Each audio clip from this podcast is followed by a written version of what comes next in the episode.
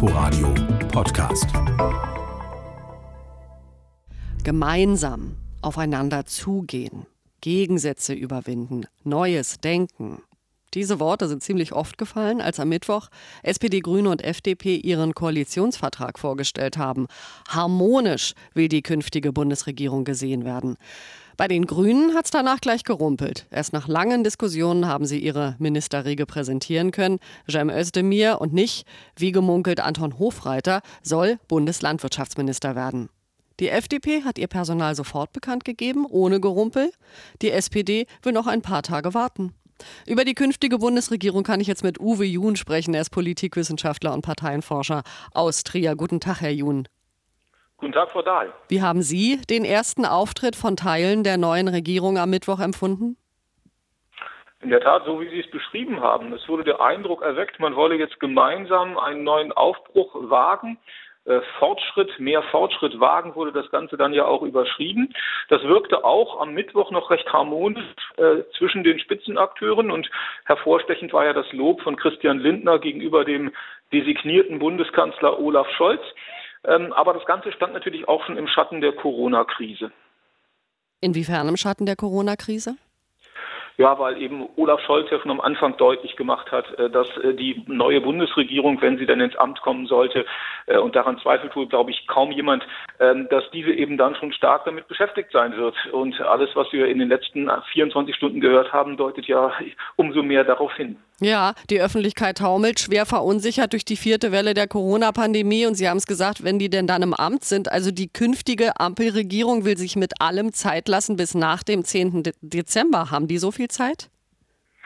Naja, sie brauchen ja jetzt erstmal die Zustimmung der jeweiligen Parteigremien. Bei den Grünen ist ja sogar eine Online-Mitgliederbefragung die schon gestartet ist, äh, nun im Gange. Und SPD und FDP, da müssen noch Parteitage zustimmen. Das lässt sich also alles nicht von heute auf morgen machen. Und dann braucht man ja auch eine Sitzungswoche des Deutschen Bundestags, um Olaf Scholz ins Amt zu bringen.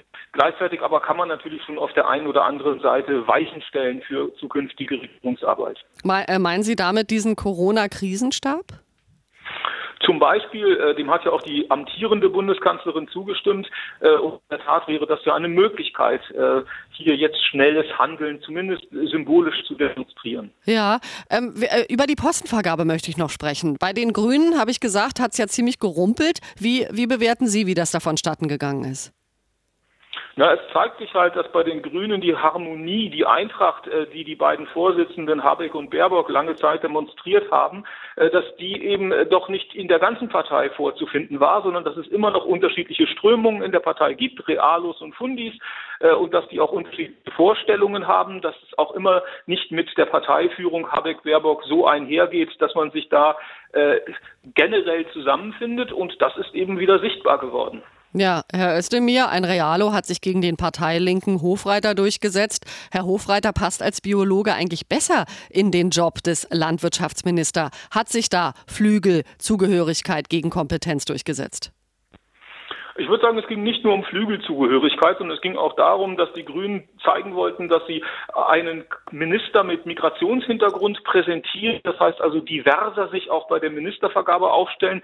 Zum anderen rumort es wohl, man äh, sagt, dass Hofreiter bei den Koalitionsverhandlungen jetzt nicht den allerbesten Eindruck hinterlassen haben soll. Jedenfalls seine Kritiker. Also das wird innerparteilich keine Nachwirkung haben. Herr Hofreiter hat sich praktisch selbst ins Ausmanövriert? Naja, es wird natürlich immer noch eine gewisse Nachwirkung haben. Die Partei Linke wird das jetzt nicht völlig ignorieren und wird dafür an anderer Stelle jetzt vermutlich wieder eine Kompensation einfordern. Hm. Geräuschlos dagegen die FDP. Sind die straffer organisiert? In der Tat kann man das sagen. Der Parteivorsitzende Christian Lindner beherrscht die Szenerie. Es gibt hier keine verschiedenen Strömungen, Gruppen, Flügel, äh, sondern äh, da wird das Wort des Parteivorsitzenden äh, per, per Gesicht genommen äh, und äh, große Disharmonien kann man bei den Liberalen schon seit einiger Zeit nicht mehr feststellen. Und haben die Liberalen alle für sie wichtigen äh, Ministerien abgegriffen? Ich denke, Sie können ganz zufrieden sein. Äh, Sie haben die Ministerien, äh, die auch im Wahlkampf, äh, also die Themen, die auch im Wahlkampf eine Rolle spielten, durch die entsprechenden Ministerien besetzt. Da ist die Wirtschafts- und Finanzpolitik, da ist Digitalisierung, da sind Fragen von Freiheits- und Menschenrechten, also Justiz und auch Bildung hat bei den Liberalen eine wichtige Rolle gespielt. Es ist ihnen also gelungen, in den für sie vier zentralen Politikbereichen jeweils auch das Ministerium zu ergattern. Ja, und nur zuletzt, was ist mit der SPD? Gerüchteweise wird wohl Hubertus Heil wieder Arbeitsminister. Die jetzige Justizministerin Christine Lambrecht soll Innenministerin werden. Aber ansonsten keine Ahnung. Und warum lassen die sich so viel Zeit? Ja, das ist auch da muss austariert werden bei den Sozialdemokraten. Da haben wir auch äh, unterschiedliche äh, Aspekte, die zu berücksichtigen sind. Da ist zum einen eben auch die Flügelbestimmung, äh, dann ist zum anderen auch der regionale Proport zu gewichten. Also wichtige Landesverbände melden sich und ähm, der Norden ist ja schon überproportional stark mit Heil, Scholz äh, und auch dem vermutlichen neuen kan Kanzleramtsminister Herrn Schmidt äh, repräsentiert. Also das muss auch alles bei denen austariert werden, denn auch da ist ja durchaus immer noch es so, dass unterschiedliche Flügel, unterschiedliche Gruppierungen vorhanden sind. Äh, die Harmonie und Eintracht des Wahlkampfs soll jetzt aber fortgeführt werden innerparteilich und deswegen braucht man dafür jetzt noch ein bisschen. Und welchen Eindruck macht das auf Sie? Naja, es ist ja noch nicht Zeit. Äh, es wird dann wichtig, wenn Olaf Scholz seine Kabinettsliste präsentieren muss und wir werden das vom Ergebnis her bewerten. Na gut, dann äh, rufen wir Sie wieder an. Besten Dank fürs Gespräch jetzt. Ich danke Ihnen, Frau Dahl. Uwe Jun, Politikwissenschaftler und Parteienforscher aus Trier, sozusagen die Wochenbilanz nach dieser Woche, wo die Ampelkoalition den Koalitionsvertrag präsentiert hat. Inforadio Podcast.